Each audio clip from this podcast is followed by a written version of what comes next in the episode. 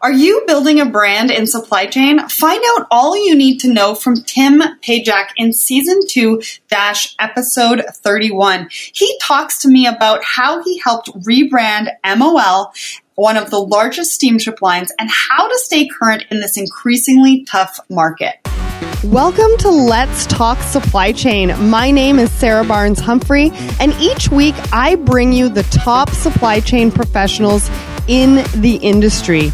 You will learn about best practices, new innovation, and most up to date information about supply chain. I believe that collaboration is the future of business, and I have designed this show to ensure you have all the information you need to succeed in business and in your supply chain. Welcome back to the show. Let's talk listeners. We have supply chain professionals tuning in each and every week from different parts of the world. So wherever you are, thanks for tuning in and hope you are having a good one. Before we get into listeners corner, I could not bring this podcast to you without the support of our community. And that includes our sponsors. Border Buddy approached me to sponsor the, sh- the podcast and I thought it was a no brainer because I love what they are doing and how they are disrupting the industry. Border Buddy is taking a modern, fresh approach to clearing goods. I have been in the industry for over 20 years and I have never seen anything like this before. Guys, our industry is changing right before our eyes and Border Buddy is who you will want on your side as they are forward thinking and do amazing things like integrate with your online platforms, including Shopify, and they clear and help you import your personal shipments as well. Whether you are in the US or Canada, Border Buddy is your only choice for a partner when you import to North America. Visit them at borderbuddy.com for more information. Now let's get to the, quest- uh, the question of the week, and that's in Listener's Corner. So how do you remain competitive in today's rapidly changing consumer markets and age of disruption? That question came in from Mary from Chicago. Irina Raska, she was recently on our Woman in Supply Chain series part 10. She says, great question. This was a part of our conversation for the new episode. In my opinion, as organizations, we must do a better job to understand who the actual customer is.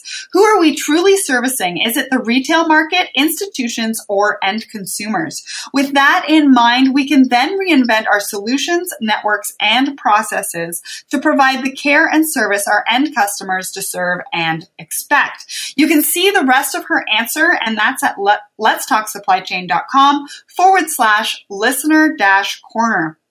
Sapna Malhotra, she was also in my two part blockchain series in season two. So go check that out. She says, I keep up the industry and innovation trends and figure out what cool experience I'd love to have. And then our conversation on Instagram was with Logicup underscore UK. They said, I guess postponement is the best strategy. And when I pushed them further, they said postponing replenishment and shipments in order to better assess what the demand looks like. Remember that this show is by a supply chain professional for supply chain professionals, professionals. And we want to learn from each other. So send me your questions and I will share them with the community, with the experts online in our social media on Twitter where Let's Talk S Chain, on Instagram where Let's Talk Supply Chain, and I have a LinkedIn page, Let's Talk Supply Chain. So send me your questions to listener at Let's Talk Supply Chain com. On today's episode, I am talking all things warehouse optimization with Dan. He is the CEO and co-founder of Opticity. Dan, inventor of the first commercially available slotting software, sold his first company, Performance Analysis Corporation, to Manhattan Associates in 1998. Retiring as a senior executive after helping to take MA public, he later returned to industry as a CEO in the technology sector. Dan joined Sheila and Chuck at Opticity in January of 2006 after advising several technology startup ventures. Dan is a world renowned optim- or warehousing optimization domain expert, innovator, and a globally sought after industry speaker. Graduate of Duke's University, Dan has lectured on small business in Russia and provided in-person industry presentations in the US, Europe, and in Australia. His web presentations have reached over a thousand requested downloads. He is a recognized thought leader. Dan is the author or co-author of many warehousing optimization white papers and articles distributed online and in the industry leading publications globally. So welcome to the show, Dan. Well, thank you for having me, Sarah. Appreciate it. I really enjoy talking about all this supply chain stuff that, that we're up to and other, other people as well. Yeah, me too, me too. So you have quite a resume and approach to business and supply chain. So I'm excited to get started. So let's not waste any more time. So why don't you tell me, you know, who is Opticity? What is the story behind the brand and what do you do? Sure. Um, Opticity is a 13 year old company. We specialize in making use of true optimization techniques in supply chain. Very specifically, we work mostly on slotting optimization opportunities that are out there. Um, but, you know, Opticity isn't our first time around with this. I actually had a company that I started back in 1980 that brought out the very first commercially available slotting optimization package uh, in 1987. Um, and, and, back then, because the internet wasn't that prevalent, uh, most of our customers were in the US and Canada for that old product, which was the old um, slotted uh, slotting optimization package. Um, I sold that company to Manhattan Associates in 1998. Stayed on as a senior VP with Manhattan for just a couple of years, and then took five years off. Opticity was born simply because after looking back into supply chain with my two partners here, Sheila Benny and Chuck Grissom, we noticed that nobody else, in our opinion, had done a really good job making use of true optimization techniques in uh, supply chain opportunities that existed out there. So what we did was we said, fine, we're going to jump in. We're really, really good um, at uh, using true optimization, uh, usually using a tool called combinatorial math to solve opportunities in supply chain and very specifically uh, inside the four walls of a distribution center. So Chuck, Sheila, and I, and by the way, they both worked for me at my old company as well, started Opticity um, to, in fact, bring good mathematics, true optimization to the opportunities in supply chain. And it just made sense to start with the one that we had lived and breathed for so many years at my old company, which is why we brought out our OptiSlot product to do supply chain optimization on the slotting side. Um, the brand, uh, everybody asked the question, Sarah, so I'll just tell you in advance. Opticity, where did that come from? Well, Jill is kind of a marketing genius and what we really wanted to talk about was, you know, electrifying one supply chain. And so Opticity is optimization, electricity. So electrify your um, optimization opportunities inside your four walls. So that, that's kind of what that's all about. Uh, we still spend, Sarah, about 95% of our time on slotting optimization. It's low hanging fruit out there. So, so while we have all kinds of other stuff in the pipeline that we might talk about later, uh, we really focus on, on the slotting optimization oppor- opportunity that exists out there today.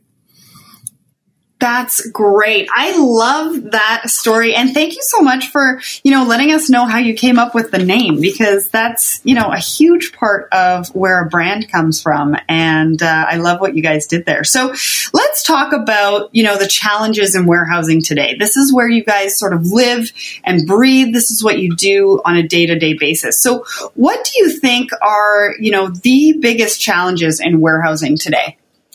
Yeah, you know, the one that I think is always going to be the biggest challenge is to meet the, the service levels that are demanded of customers today. And they've changed dramatically.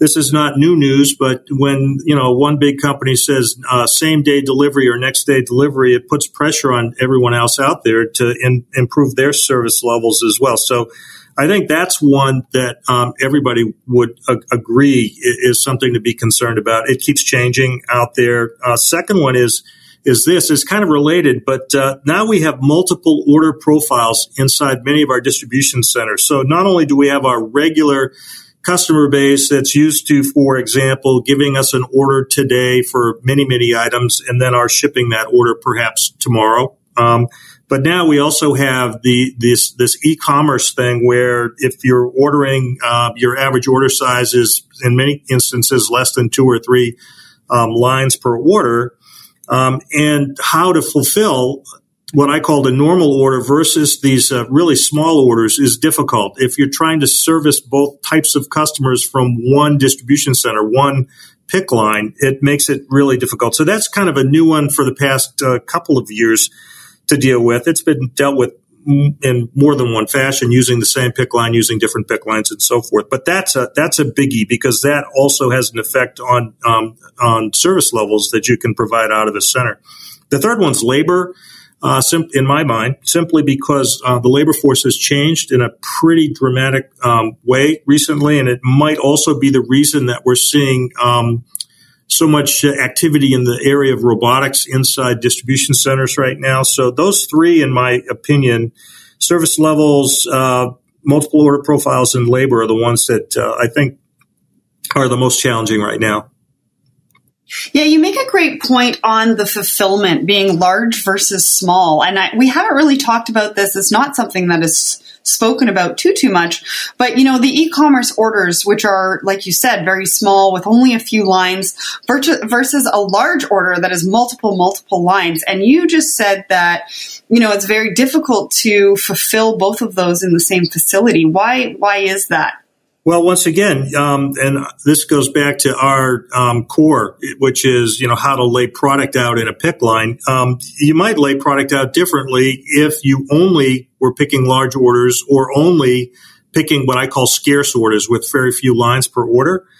Um, so the challenge is obviously you know how can you do both um, out at the same time? And some of the some of the tricks to this have to do with um, with uh, batching small orders.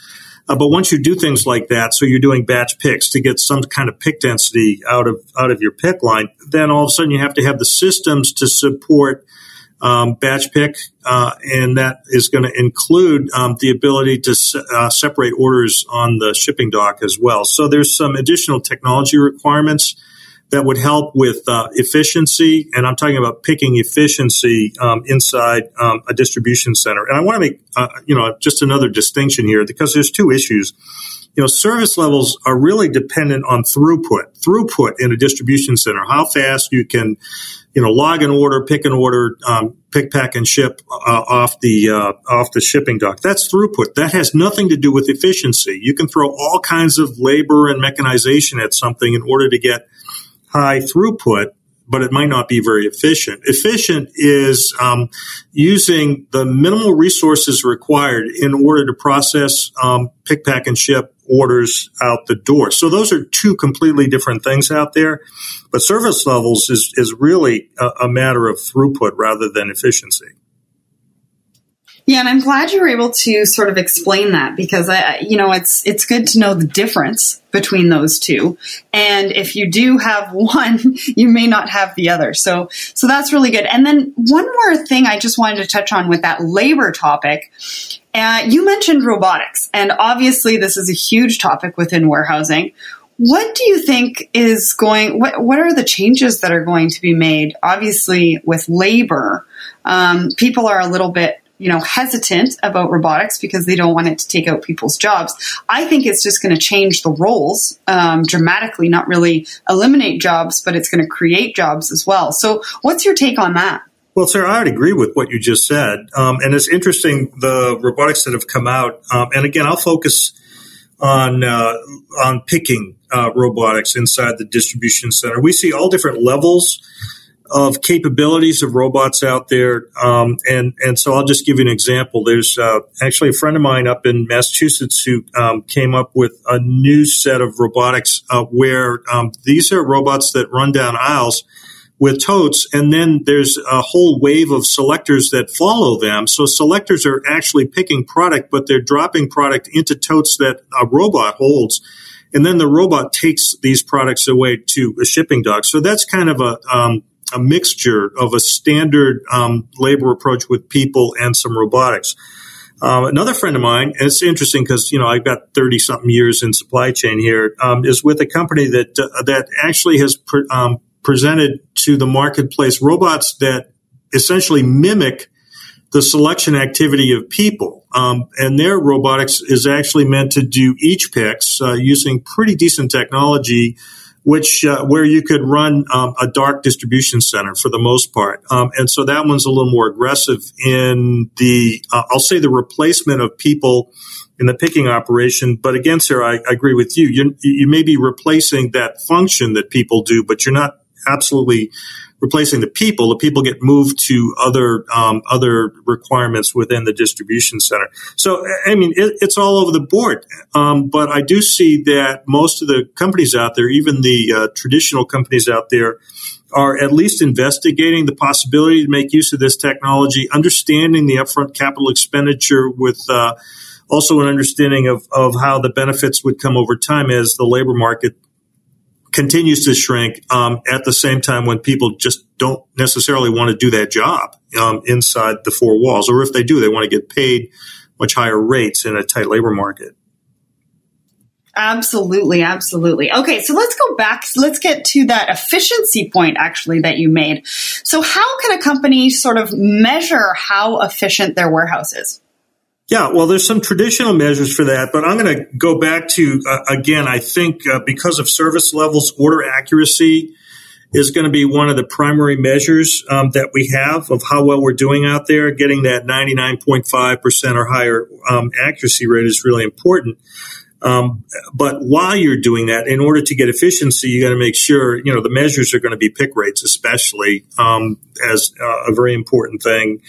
Um, and that should be compared. You know, it's funny. I, I, say this and then I'll tell you why it's kind of dumb, but you should compare to industry averages because the numbers, and we see this in, in our own business here, the numbers that you get for pick rates are all over the board depending on what your center looks like, what industry you're in, uh, and obviously the work that you have to do out there.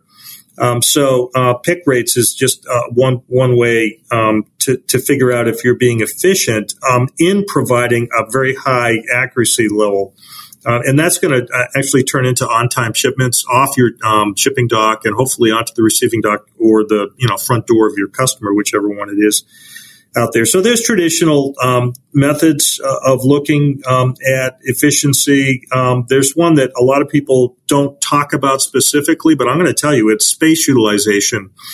Um, and actually, we can look into the future in some sense by looking at what goes on in, in Europe, where space is really tight and they're uh, focusing much, much more on not only technology, but also um, the use of cubic capacity of a building in the most efficient way to house whatever product it is they need to store.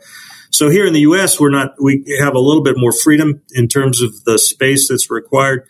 Uh, but making really good use of that space uh, is going to become uh, far more uh, more important and could be a way of measuring our efficiency. And, and, so, just to go a little further on that space one, because most people might not talk about that, all they say to us is we're out of space.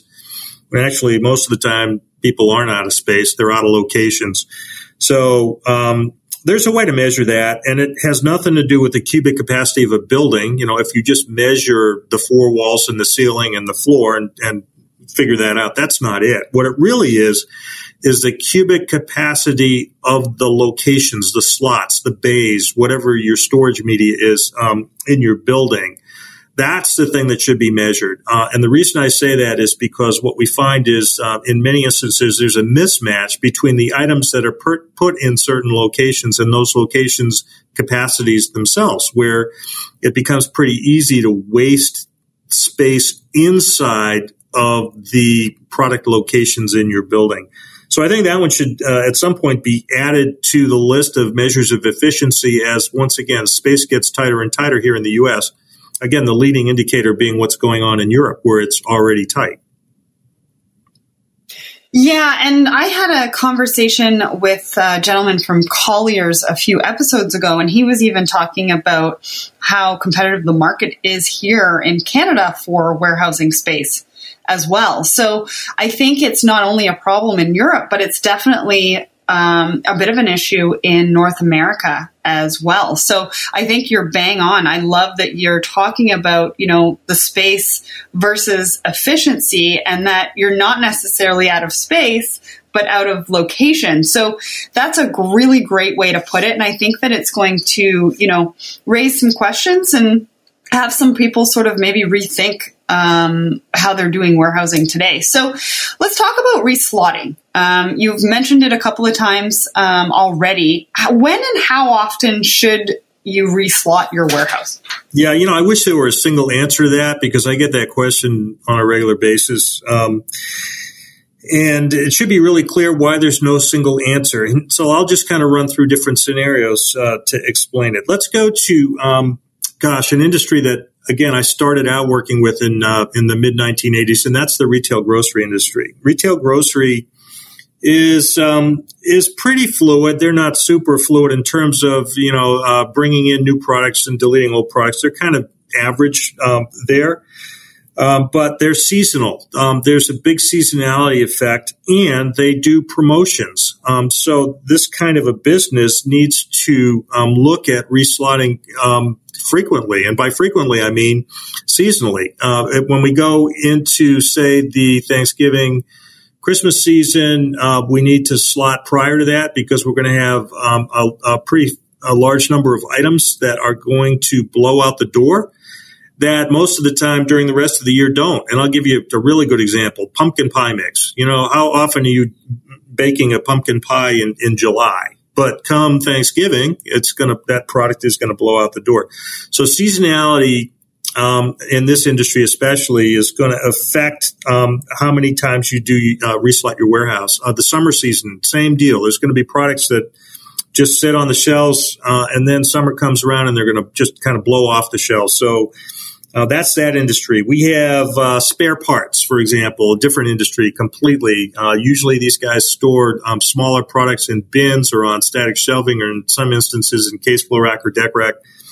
Um, might be seasonal, a little bit more stable in that industry, uh, possibly don't have to reslot um, as often simply because their business is is more stable and steady state through the course of the year. So you can see um, how I'm answering your question here, Sarah. It really is different um, by industry based on certain characteristics which have to do with things like I mentioned seasonality, promotional activity, the number of new items that come in the door on a regular basis that have to be slotted and then reslotted once you hit a steady state up on demand for those items. Um, and, and, factors um, similar to those are uh, what are really going to um, dictate how often you have to reslot.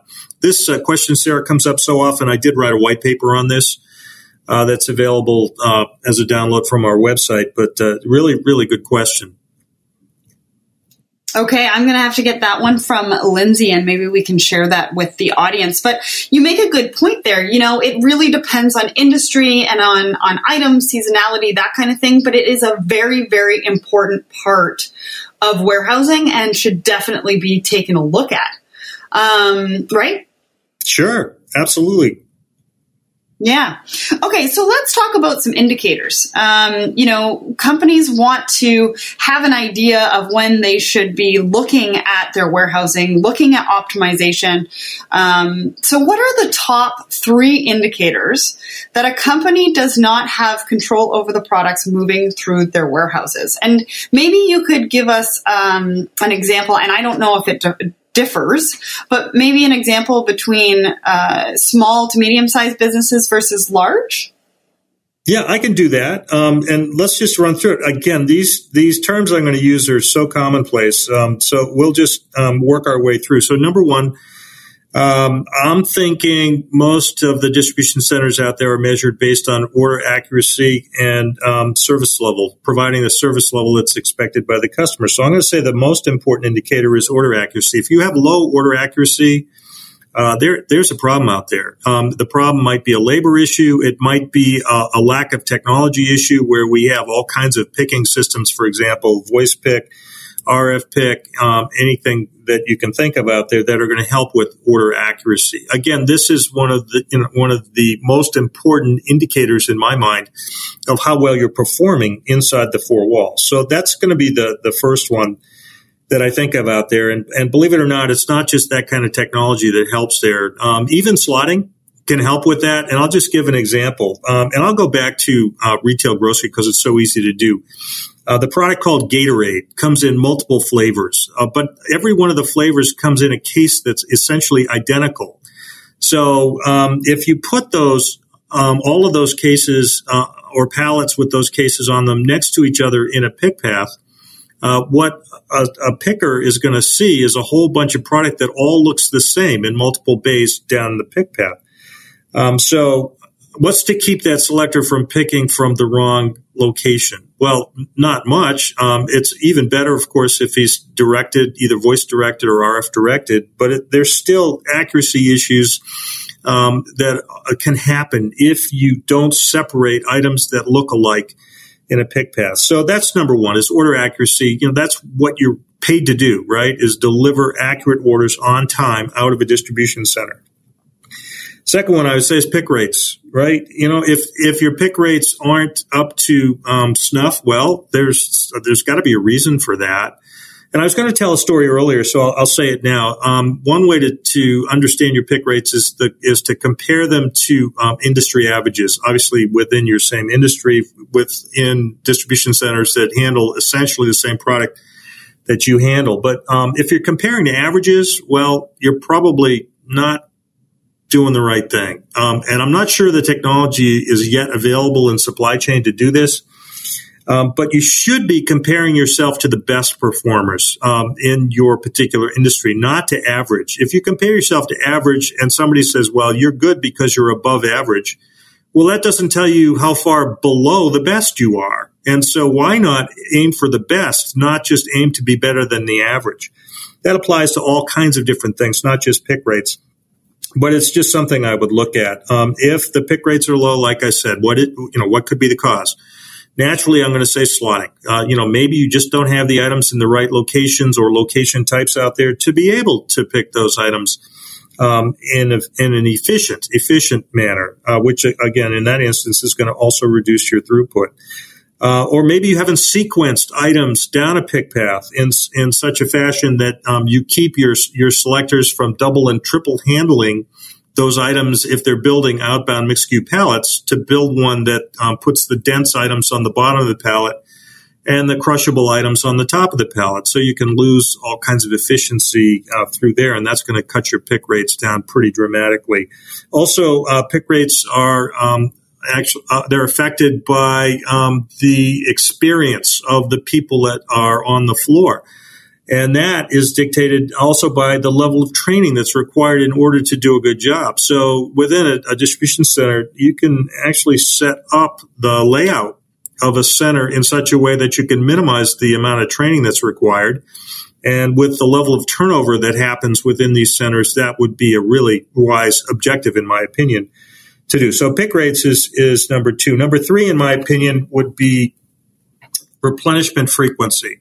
And once again, this has a lot to do with the opportunity to have a mismatch between um, the items that you keep um, in your center versus and their dimensional information and outbound um, demand, uh, consumer demand, versus the locations into which they're stored um, inside the distribution center. Uh, so, just as an example, if you have a, a very fast moving item um, and you've put it into a small location, well, um, you're going to visit that location pretty often because it's fast moving item and chances are that you're going to uh, somebody's going to visit an empty location um, to try to uh, fill an order and they won't be able to fill the order until a replenishment occurs um, in this instance in the middle of a selection cycle which means you're either going to not ship complete or you're going to send a chaser around um, after the replenishments have been done to um, pick the items complete so you can ship complete. That drops efficiency in a huge way.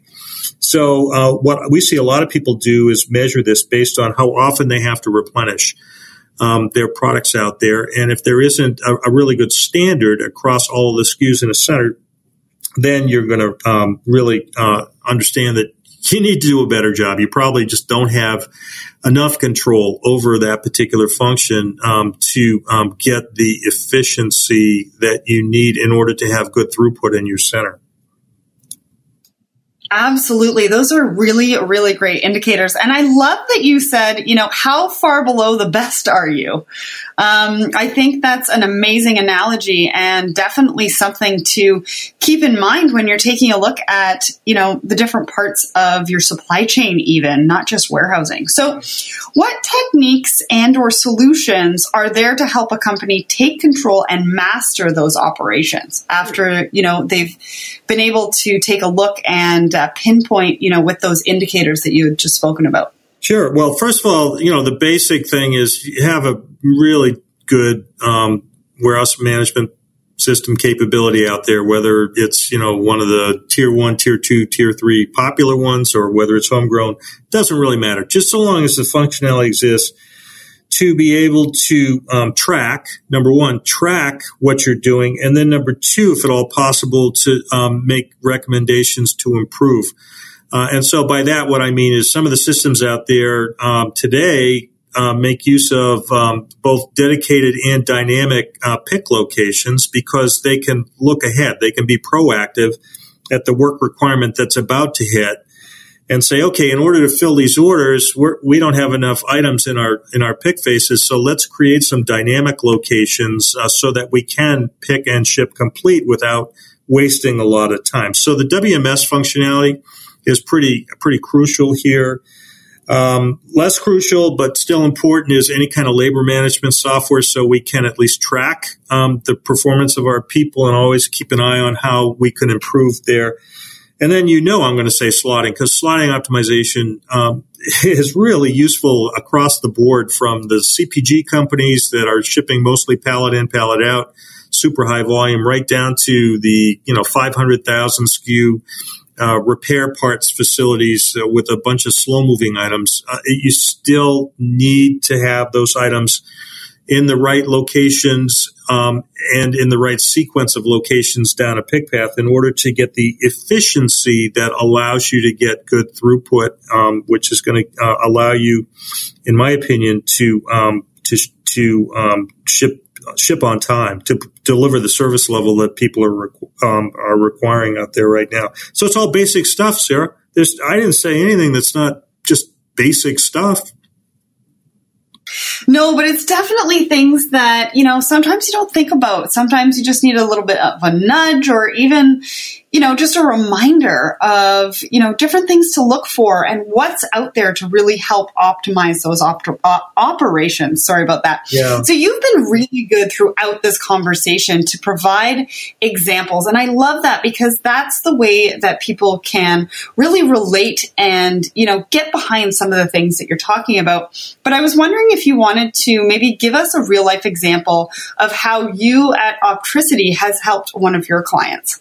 Yeah, we can do that um, together here, sir. We can do that, and so I'll do. And we don't name our customers. Um, it's just something. Uh, privacy is something we really um, want to make sure we uh, we hold on to for ourselves. So I'll just name an industry and tell you that we have many many customers in the food service industry. That's completely different from um, retail or wholesale grocery uh, in the food service industry. And so what we find um, in many of these centers is that they're still running very conventional operations. Uh, there's some possibly some level of mechanization. They might have some mezzanines with pick to belt operations. But for the most part, what we see is is a very conventional, traditional um, case pick to double pallet jack or, or something like that, where um, in order to um, pick orders, they travel a serpentine pick path up and down aisles. Uh, many of the centers that we um, work with have what we call cross aisles or travel aisles as well. And you know the reason for those cross aisles or travel aisles is, um, in fact, to reduce travel times to do something, either to replenish or to to uh, select product out there. And so, in food service, um, what um, people are, are, mostly concerned about are number one, something I mentioned earlier, uh, a replenishment frequency. What they do to make decisions uh, in general about you know where product needs to be is they look at those um, products that they're replenishing way way too often and in many cases uh, disrupting their selection operation in the process of replenishing. And they say, "Aha, that those are items we need to move right away." So that's one thing um, that obviously we've been able to help with because with slotting optimization software, you can absolutely control that replenishment uh, frequency in a very proactive manner uh, to avoid lots of the issues that cut through uh, cut throughput um, and efficiency both. So um, that's number one. Number two is what these guys always want to do are two things simultaneously. Number one, they want to present product in a pick path as close as possible to the way that an outbound mixed SKU pallet needs to be loaded up from heavy to light. Usually that's how people put it in simple terms. Heavy items, dense items on the bottom of the pallet, um, light or crushable items on the top. So that could be something like cans on the bottom and paper trays or, or napkins or uh, anything light and breakable you'd want on the top of a pallet. Um, and they want to do that um, with an opportunity, if at all possible, to cut out some of the, the aisles from being traveled for every order. Doing those two things simultaneously is something nobody really ever thought could be done, especially in food service. So what food service focused on was presenting their selectors with product the way they needed to be um, to build a, a, stable, densely packed outbound mixed SKU pallet. Makes sense. We, we get that. Um, and actually we've set up lots and lots of food service distribution centers that way. But then, see, here's where we apply um, a little bit of mathematics and um, uh, an understanding, not from an operational perspective, but more from an academic, I'll say, perspective of how we can make that even better. And the way to make that even better is if you can, at the same time, present selectors with the product they need, uh, you know, to build that mixed SKU stable outbound pallet, but at the same time, lay product out in a pick path where you increase the opportunity that those selectors can make use of a travel aisle to skip traveling usually some portion of the back part of their facilities. Um, and in some instances uh, where we run into facilities that don't have travel aisles, it's fine. It's can we lay out product in such a way that we can find an aisle or two that can be skipped on um, an occasional basis at least so that we're cutting out um, the the uh, the uh, cost of selection. And what happens as a result of doing all of this is the pick rates go up, uh, and in food service industry uh, they go up relatively dramatically. Um, so that's what we've done uh, across the board with our food service customers um, here in the U.S. Um, and uh, internationally. Um, they're all getting the same kind of benefits because we've just found a way um, to do those um, those things uh, simultaneously, um, and and that has turned into um, some really really happy um, food service customers out there. Great, great. That's a really good example. And I love how you use food service because they do have a lot of SKUs, um, a lot more than most, and they are seasonal as well. So there's a lot of moving parts in that industry. So when we talk about the benefit, obviously you, you know, of, of using a company like Optricity, you've spoken about, you know, efficiency and, and um, different things like labor. What specifically is the benefit and an ROI that a company should expect from working with you? Yeah, that's another one, Sarah. So, you know, there's no one answer to that question. Um, unless we spend time to go into a distribution center and watch how they're working now, we have no basis. So how do we know what the improvement is going to be if we don't know how good they are now, right? So the way I usually answer the question, I will give you an answer. Um, the way I answer the question is to categorize distribution centers, uh, and I'll say into three categories. So, and it goes like this. So category number one is that organization that absolutely recognizes the value of good slotting optimization and in fact has made an investment in software specifically designed to do slotting optimization. So what we run into most of the time is my old software um, that you know in that from that company I sold to Manhattan Associates um, and once in a while, some other slotting software out there we run into. Um, in those instances where um, that particular customer has said, geez, Dan, it's time for us to upgrade from this old slotting software to this new slotting software, well, there's already a commitment. You already know that that company is committed to good slotting because they spent the money and took the time to acquire software specifically to do slotting optimization. In those instances, what we see on a regular basis, again, where we're replacing some other slotting optimization software, we're seeing anywhere from six to over 10% productivity gains, selector productivity gains. That's just on a regular basis. And that really is a testament to um, the goodness of the mathematics, the combinatorial mathematics that we're using this time around in our software. Um, because again, we're comparing to the results of uh, other slotting optimization software. So that's category one. It's pretty prevalent. The most prevalent one is, those, is, is category two, Sarah, and that is where you run into a company that understands the value of good slotting and uses spreadsheet to try to come up with answers. Um, and the issue with that is that slotting optimization is a multi-dimensional opportunity out there. And the reason why is you have multiple goals and constraints. So what are the goals? Well, pretty easy, right? Increase selector productivity, uh, control the replenishment cycle, better use of space, ergonomics, meaning uh, we don't want to hurt our selectors through bend and reach. Uh, we also have uh, breakable product where we don't we want to minimize any kind of product loss, things like that. I just named off I don't know maybe five objectives. How can you solve that with a two dimensional tool like spreadsheet. It's just not that appropriate. It's what's handy. It's it's not absolutely appropriate. And so um, we replace uh, the spreadsheet approach very very often. And when we do that, what what do we have? Number one, somebody took the time to write a spreadsheet, so we know they're committed to the slotting optimization function. They just don't have the right tool right? That's number two. They just don't have the right tool. So when we replace um, that uh, spreadsheet approach, uh, what we typically see again is a range that uh, starts out at about 10% selector productivity gains and goes up to 20 plus percent um, gains um, in these centers because it's not just about the tool that they're using. There are other um, uh, things that impact um, the goodness of slotting within a center, not just the tool that you're using. The third category is kind of a funny one but I like going through it. Um, and I'll do it by using an example. We have a global customer uh, with uh, implementations of our slotting software on six continents.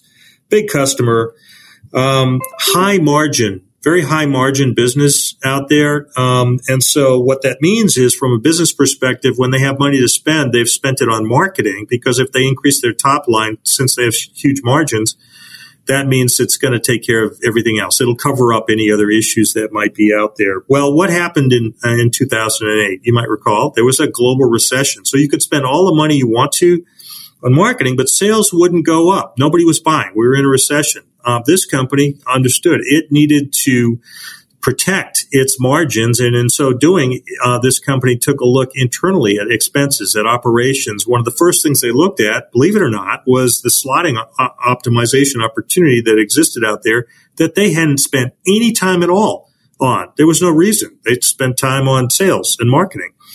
Um, so they were starting from absolutely no um, no understanding of, um, of how important it is um, to, to do good slotting to a complete turnaround. They actually licensed our software. We went into these centers, uh, and in each of these centers, I think the minimum productivity gain that we saw was between 15 and 20 percent.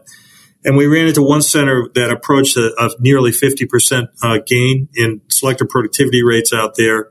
Nobody got fired. There was a complete understanding that there had been no focus on this in the past, and uh, that all that the company was looking for was improvement and then continuous improvement in this area because it was a way to preserve the margins um, while the global economy um, was was um, healing itself out there. So that third category is those companies that just don't understand and don't pay attention.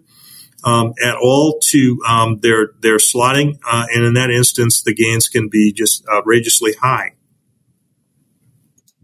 Absolutely. And those, again, are very good examples, right? Because you're showing um, the value to a company that already has the slotting software. Um, you're also looking at somebody that uses spreadsheets. I mean, spreadsheets are, I don't know, they're, they're kind of, they're kind of the go-to in this industry for all things supply chain. Um, and it's inter- interesting that you say that they are committed to good slotting by using that tool. Um, but unfortunately, that tool is not useful enough for them to optimize as much as they would want to. So, really, really like that. So, before we wind this interview down, and Dan, I have really enjoyed talking to you today. You know, why don't you let us know what's next for Optricity? Okay, um, so it, um, I can do. I'm going to talk about two different things here. Um, number one, I'm going to talk about slotting again. So, um, slotting in general is a planning function rather than an execution function, and so that's kind of good and kind of bad. Um, we've built um, execution components into our slotting software, but because it's primarily planning, what do you think the first thing is that doesn't get done when you get busy inside the distribution center? It's that planning function. It's that move these items around from these locations to these other locations. Uh, and it, it, just doesn't happen because people get busy. Um, so one of the things that we're looking at, um, actually, the generic term that we use is the self healing warehouse. The self the self healing warehouse is one where, without any human interaction, there can be uh, continuous improvement in slotting optimization. Um, this is something we've uh, we've worked on already. Uh, it's not uh, yet prevalent in the marketplace, but it's just a way of doing slotting optimization automatically and systemically by tying um, the slotting optimization function very, very tightly into the WMS functionality, especially on the replenishment side. Um, so if you can envision simply replenishing items to their optimal locations instead of to the locations where they might be today in a pick path, um, and doing it in a very, very clever way instead of the way it, has been attempted for the last 30 years. We um, figured out a really clever way to do this where it actually works. Um, so that's um, coming out, and in my opinion, extremely important simply because we don't want the function to dis- to to be on you know the not high on the priority list because it has such a significant impact again on efficiency, throughput, cost reductions, all that good stuff. So uh, the way to do that is to not have to have people to think about it. It just happens all by itself. So that's uh, that's uh, that's just now coming out from Optricity that I think is really valuable. Um, we also, um, just as kind of a secondary thing, Sarah, we we are asked to do stuff on a pretty regular basis.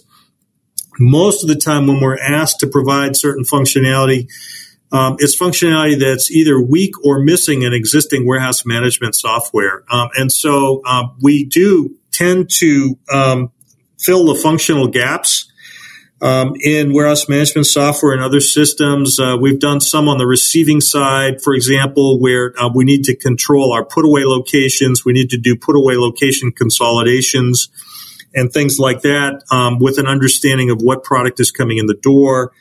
Uh, we've done that. We've been asked to do things with uh, what I'll call batch pick optimization, where because we have so many sparse orders these days, you know, our business profile is changing a little bit. Uh, there's more concern about how we might actually batch um, orders to get reasonably good pick density and still meet with our um, order delivery requirements out there. So um, it's another one that's right right in our bailiwick. Um, anytime we run into one of these um, these opportunities, these functional gaps that um, where we can get a really good answer by once again making use of true optimization techniques, uh, mostly using combinatorial math. That's the things that that we're looking for. Uh, Sarah, in addition to that, we're always looking for ideas, but we're resource constrained. We take a very conservative approach to business. At Optricity is the way I've done it for the last 31 years. Um, so um, what what we find is what I told you earlier about 95% of our time is still spent on slotting optimization, and as we have time, we'll build out these other functions that people cross industry have um, have uh, requested from us. Wow. So, so much to look forward to. I'm excited to, you know, sort of watch and, and see where you guys grow and how you grow. So, do you have control over your warehouse operations? Or maybe you could be padding your bottom line by implementing a solution that will optimize and bring more efficiency. Either way, I hope that you have jo- enjoyed learning about Optricity as much as I have today. Thank you to Lindsay and the team at Optricity for making this happen, you can find all the details on where to connect with Dan and Optricity at letstalksupplychain.com forward slash season two dash episode 32. Plus, go and visit them on their website, which, which is Optricity, O P T R I C I T Y. Dot com. Thank you so much, Dan, for coming on the show today. Thanks for having me, Sarah. Appreciate it. If you liked this episode, check out season one episode 57 with Mark from Pathguide Technologies. Next week on the show, Sean from Dynasys is here to talk to us about critical demand and supply chain planning in your business. Here are a couple of ways to support the show. I have an 107 page supply chain dictionary full of definitions, acronyms, because we all know that this industry is full of acronyms. So go and get that. Go to letstalksupplychain.com forward slash shop. Also, I'm building an online platform, which I've been talking a lot about, and we are getting ready to start development and looking forward to letting the people that have signed up on the website know when we are ready to launch. So go to shipz.com, that's S-H-I-P-Z.com to sign up. Remember to rate and review the show so other people can find us. I appreciate everyone who has done that so far and really would like to encourage everybody else who has not yet done that to go and rate and review the show wherever you listen to podcasts, but mostly on iTunes. And remember again to send me your questions or supply chain stories to listener at letstalksupplychain.com. Thank you so much for tuning in. Have a great day day, everyone. And remember, ship happens.